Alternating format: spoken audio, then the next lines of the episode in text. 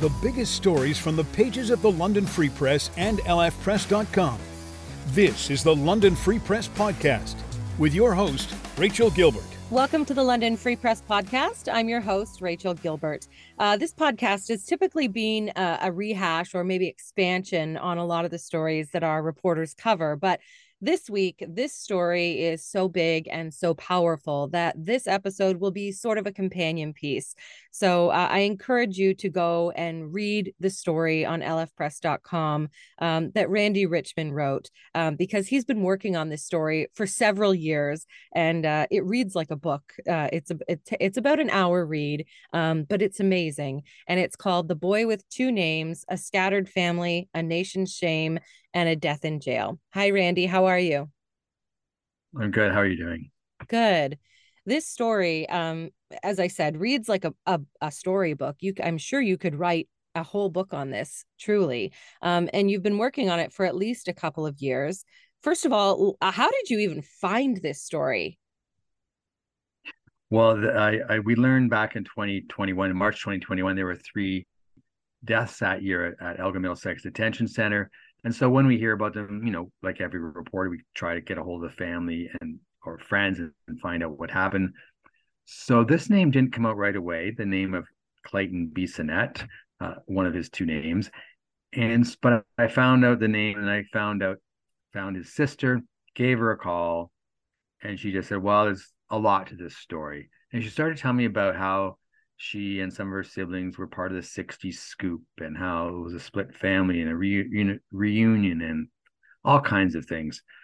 So we agreed right there on the spot that I would take a little more time. Um, didn't think it'd be a couple years, but take a little more time to work on this story and listen to their stories. And then from there, just went to talking to other family members and going through records, uh, things like that to find more about the boy um, with two names, Clayton Bissonnette and Danny Boy Armstrong were his two names, and his family especially three children who were um, the main characters besides Danny, who were scooped up uh, in the in the 60s and 70s and 80s. Yeah. Um, so this story follows a family over generations, and and you found it obviously after Danny's death at uh, Elgin Middlesex Detention Center. Um, we traced Danny's family back to his mother, um, Mary Ellen, who also went by the name of Helen sometimes, and what her life looked like before she had children's you go into her parents her two husbands and all of her children. She died tragically in windsor. So let's kind of start there. When mary ellen died um, or mary ellen let's talk about her children first of all before she passed away. She passed away again again in 1973 but let's start with her and what her life looked like and and kind of how this all started to unravel. Right and mary ellen i mean uh, a fascinating person um, slight, uh, described as beautiful uh, young Indigenous woman who grows up. Um, you know the different documents, and you you can't always tell which what is the real story, what isn't. But you describe her um, as, as, having some jobs, but she, you know, she's growing up um, somewhere in a First Nations community or nearby, and she she you know marries very young the first time, has children very young. Her husband, first husband, goes to jail, so she marries somebody else and has more children and you know we, we it's not much education. Um, we're not sure if she went to residential schools the family suspects she might have. Certainly she was part of that generation mm-hmm. and certainly would have been affected by others around her that went or if her own parents were there.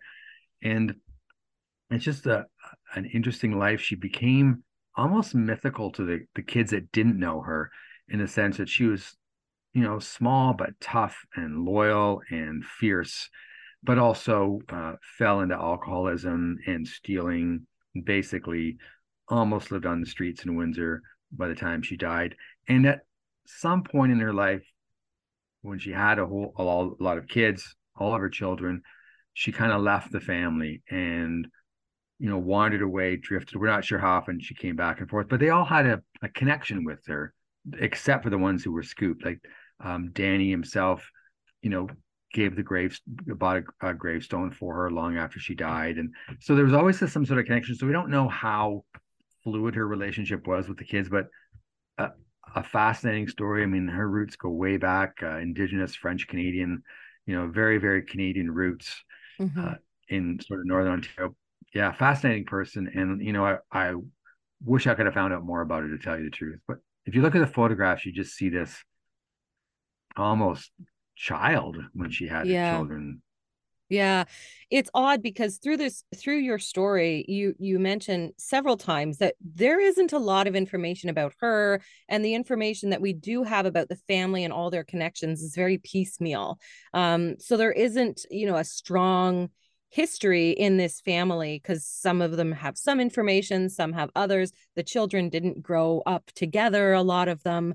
Um, and I I find I found that interesting because a lot of us do have solid family histories that we can trace back. And maybe we take that for granted. You know, in families like this, they don't have that, right? Right. And, and we, and, you know, we use the word a lot through the story of a fragmented family and, a, you know, fragmented story. And it's yeah. definitely true.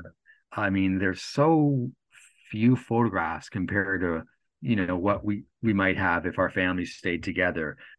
Have a photograph here and a story here and a kind of myth mythical story here, uh, a couple documents. Some have documents, some don't. So they didn't, you know, they didn't grow up together. All of them. The ones I talked to did not grow up together. They don't have a lot of childhood photographs. Mm-hmm. They don't have a lot of documents. Um, and you know, one of the main characters, Adrian, who was one of the three uh, children who was scooped, you know, she grew up with abuse, so spent a lifetime, you know, fleeing abusive men. And when she fled, she just left everything behind. Mm. So, you know, there's all kinds of things, records, photographs that, you know, lots of people lo- expect to have and do have. Yeah, they're all gone. They're whatever. They're, you know, blown into the wind somewhere. Right. Let's talk about uh, the children because Mary Ellen had nine children. Um, and and what happened to all of them? She's she didn't raise all of them. No, she didn't. So she had the first set, and it always I always have to think about this because it gets kind of confusing. But she got the had the first set, uh, with a man named Simon Bissonnette. She had a second set with a man named Sam Armstrong. Sam Armstrong um, kept the Bissonnette kids and one of the Armstrong kids, one of his own, Danny. The other three uh, Armstrong kids, Adrian, David, and Paul, they were uh, put out for foster care and adoption. And it's not clear why. Uh, maybe he didn't think they were his children. That's one family story. In any case, you know, there's this basically an older set of, of siblings and a younger set with two different fathers. Mm-hmm. And the younger set is what I focus on. Uh, the three that were scooped, Adrian, Paul, and David, it, you know, as the story said, we don't want to recap it, but they took years, decades to find each other. And then to their surprise, they found this other set of half siblings. And in the middle of the two was Danny, who was biologically the younger sibling, but lived with the older siblings. He was kind of that connection between mm-hmm. the two sides, and that that really made him kind of key to all their lives. Mm-hmm. And so you follow all of the all of the younger siblings from the second set in your story. Um, and so now as as adults, they found each other. How how did they find each other? Did they know they didn't know about the other set of siblings, but they knew about one another? Is that right? Eventually, yes. And you know, Adrian, who she was always searching her whole life. She really wanted to find her other family. Paul was kind of ambivalent. David was, you know, promised his his uh, adoptive mother, whom he loved, that he wouldn't go looking. But when she died, that he said that promise was broken. So he started looking. They all started looking, getting the same idea to find each other around the early 2000s, late 1990s. So they went to the official channels, the adoption services of Ontario, and they kind of got. First, they were all trying to find their parents, but their parents had died. But you know, to their credit, the adoption services said, "But you have siblings. Would you like to meet?" And so they that led to emails and phone calls, and then a very nice reunion, but mm-hmm. a bit mm-hmm. frightening because you don't know, as Adrian says, what if her brothers were bad people, right? If they were mean, sure. what if they didn't like her? What if she didn't like them? All these questions, right? And so they had a meeting, and then Adrian and and David just did a little more research, and to their surprise, found this other set um, which turns out not to be even the final set, as we find out later in the story. Um, their father actually immigrated from Ireland and left the whole family behind. A whole other branch of the story I could not get into. Yeah. So yeah, they, so they found them and then they met them, and then it became you know a couple decades, the last couple de- decades of trying to figure out how you fit into all these brothers and sisters you never knew you had, and you know those of us who grew up with our brothers and sisters it's still hard sometimes to fit in as adults, right? Sure, There's absolutely. relationships. Yeah. yeah. So they have, but they had that added layer of not growing up in the same household, not having the same family stories, right? And that really mm-hmm. made and makes it difficult. A lot of the children who didn't grow up with uh, Mary Ellen and the and either of her husbands were in foster care they they were adopted by white families. Um, some of them had a had a great life. Some of them really had traumatic a traumatic upbringing. Um, but you you do have a thread of trauma for a lot of them in throughout your story um, in in different ways. Right and you know it's it's very interesting because let's just take the two two of them adrian and david. So adrian grows up in she describes it as a very abusive household. She couldn't wait to get away. She ran away a couple times. She tried to kill herself. She, you know, she did things, you know, just to get away all the time. She was sometimes sent to foster care and back. She calls herself like I was a bad kid at times. So she ends up, you know, running away to Toronto, you know, getting involved with bad men, horrible relationships. Her environment was not great for her. David's environment, he loved it he had supportive parents, loving siblings. Um, you know, uh, his siblings, I, I've looked up them, you know, online, and they're you know accomplished people. They stay in touch with him. But still, when he finds out he's adopted and he's indigenous and he's not who he thought he was, and all these you know cultural layers and, and identity concerns, he ends up you know stealing liquor and running away to Toronto and getting going to jail and basically down an even you know parallel path with a- with Adrian in the sense that he didn't mm-hmm. you know he ended up being addicted on the streets of Toronto. He was homeless. So you know it's it's difficult. I find it difficult. Uh, like I don't you know lots of us don't have problems about our de- identity, mm-hmm. but it's such a devastating thing to learn. Um, even you might have felt you're different and to find out and you know so again adrian bad environment for her ends up on the streets david great environment but the trauma still ends up on the streets right it's just sure. just goes to show you how devastating it can be Sure. Yeah. I, I was going to mention the identity piece because all of the children have kind of mentioned that they struggled with their identity. They were indigenous, but some of them had an Irish father. Um, some of them grew up with white families. So, you know, it sounds like they struggled and maybe still do with with their identity. Like where I'm not purely indigenous, I'm not purely white, you know, I'm I'm kind of getting uh, discrimination from all sides here. Right. I mean, David talks about that a lot. That you know he kind of tries to play it as well as he can. He's a really um, he was a mayor for a while. He's a really gregarious guy. So for him, it's well, I will be what you want me to be, or what's best for me at that moment. I'll be indigenous if I'm with indigenous people.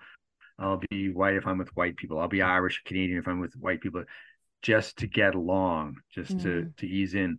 Adrian you know is is very committed to indigenous culture and spirituality but he, you know even she says well ah, it's just so hard in canada these days you know she goes to a ceremony and things like that and she comes back saying i want to live in the woods and i want to live out the land but she says well right. how can i do that i also want a paycheck and a nice house um you know sure. paul the third he said paul is like I just I'm comfortable where I am right now. I'm more white than indigenous, so I'm going to stay like that for now and there's no right or wrong way. Each one is kind of trying to balance those parts of their identity uh, as well as mm-hmm. they can, and it's it's very challenging for them. Did any of them talk about being in residential schools, going to residential schools at all? No, they were like the generation, so that they're they worry about their parents went to, but they were all more of the generation that was kind of scooped. So the residential schools were starting to be shut down. People recognized they were bad.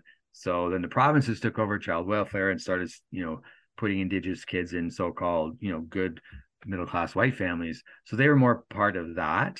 Mm-hmm. Um, you know, and if you look at say Mary Ellen, if you know that generation that went to residential schools or their parents, you know, then they were trying to raise kids. So who were then scooped. It was just, it's just a mess. It's just a mess of of, of family trauma. Mm-hmm. Um, but they were all scooped. The three were scooped in the sense that they all were adopt foster care and adopted. Some of the other ones in the older family were scooped now and then. Danny was scooped now and then, sent away.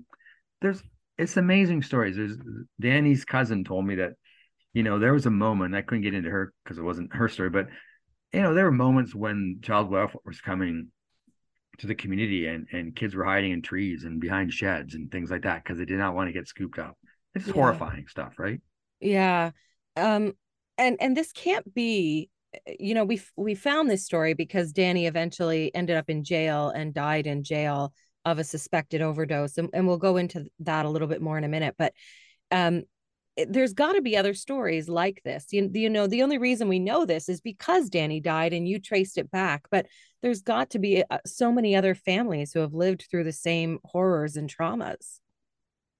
Oh, absolutely. I mean, they, the the best estimate is twenty two thousand um, mm-hmm. um, children were scooped up in the from the sixties to the 90s mm-hmm. and I talked to uh, officials of organizations, um, people that had been scooped, and they had the similar like they were all everybody I was talking to, like they've all struggled with identity, some with uh, substance abuse, some with relationship problems.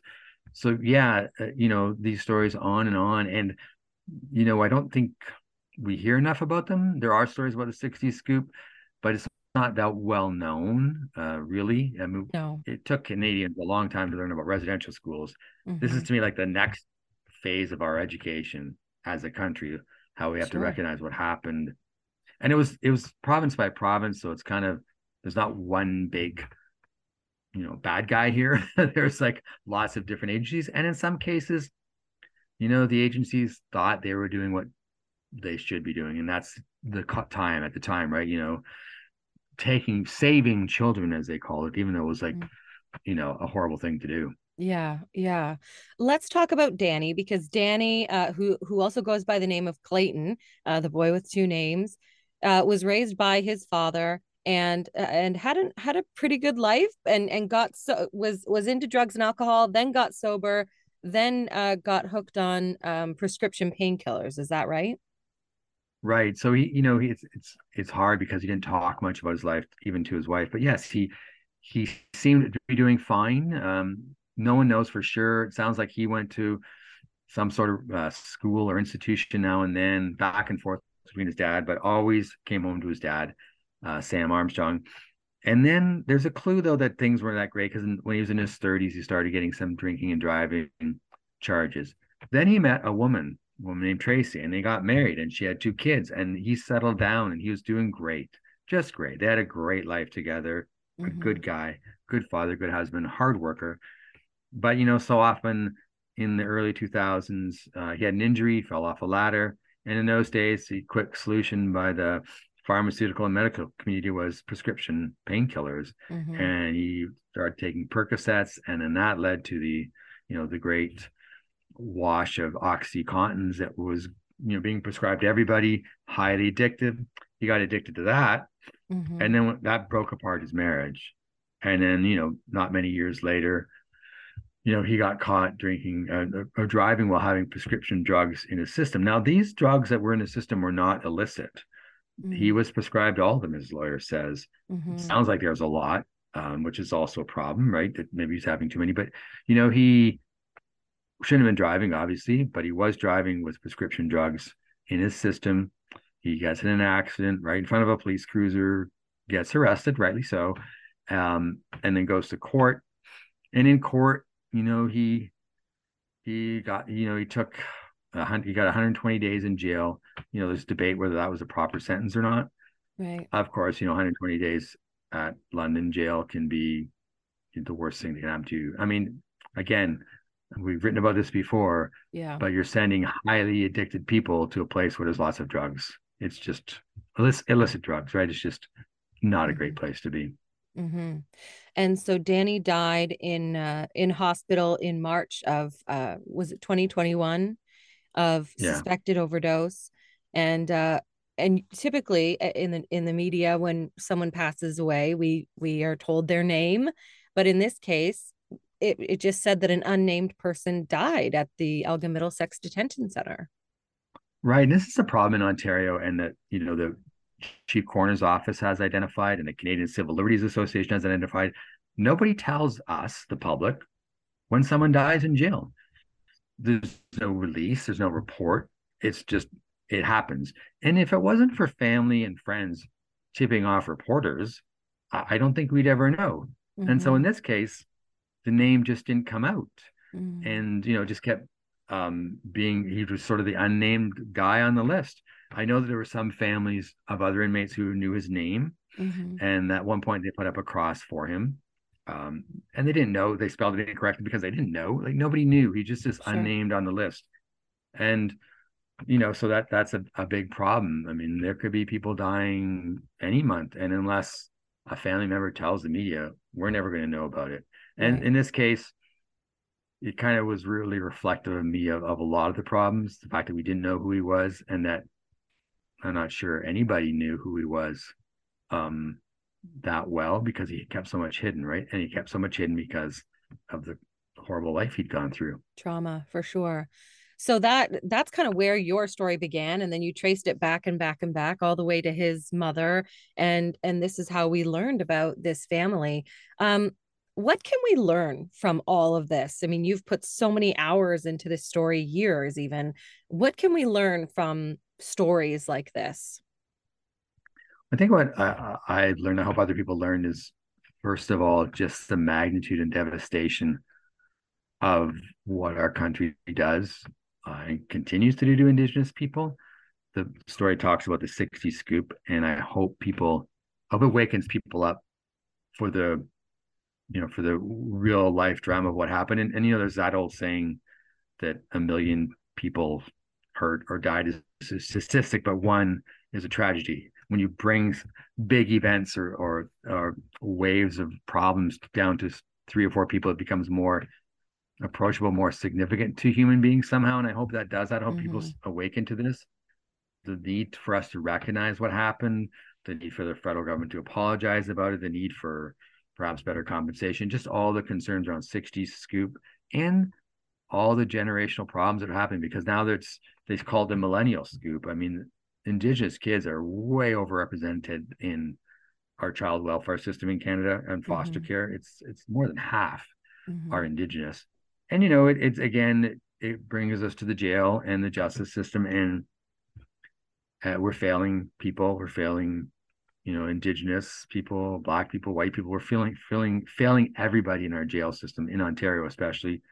And you know, I you know, media in London have been pounding on that door for a long time, and it slowly opens, but it needs a lot more of our attention uh, because a lot of people just don't care, right? So I'm hoping that people care and learn. I mean, I'm not expecting any great results from this story. I'm not expecting things to change overnight. I just hope it's one more mm-hmm. story that fuels Canadians' knowledge and awareness and perhaps change. I think I think that's why it's important to publish stories like this and research them and uh, find out more about these lives that even the people living them don't know all of the details about, right? So yeah, absolutely. Like sometimes, you know, sometimes you just there's times that I thought, why am I telling this story? It's like, well, sometimes the story just deserves to be told because it's a story and the people deserve their voices, and and they absolutely. do. This family, they were open and willing to talk to me and courageous. I thought, mm-hmm. to talk to me. So they deserve to be paid attention to. Will there be more coming about this story? Are you going to are you investigating any other angles? Can we watch for more from you on this? I'm not sure about that yet. I mean, it, I I would love to learn more about the Irish family too and their Im- sure. their immigrant story in Canada, right? I'd love to know more about everybody involved. I think I'll keep an eye on, on what happens with 60 Scoops uh, Foundation and organization requests. Um, I have no plans now. Just let this one sit for a while and, and see what happens. But for sure, it's it's brought me into contact with many great people who focus on this issue. So I hope I can keep working on that. Yes. And um, I encourage anyone uh, listening or watching this to go and read Randy's story at lfpress.com uh, called The Boy with Two Names. Thank you so much, Randy, for being with us today. We will absolutely follow up with you when we uh, get something else from you. Thank you. Thank you.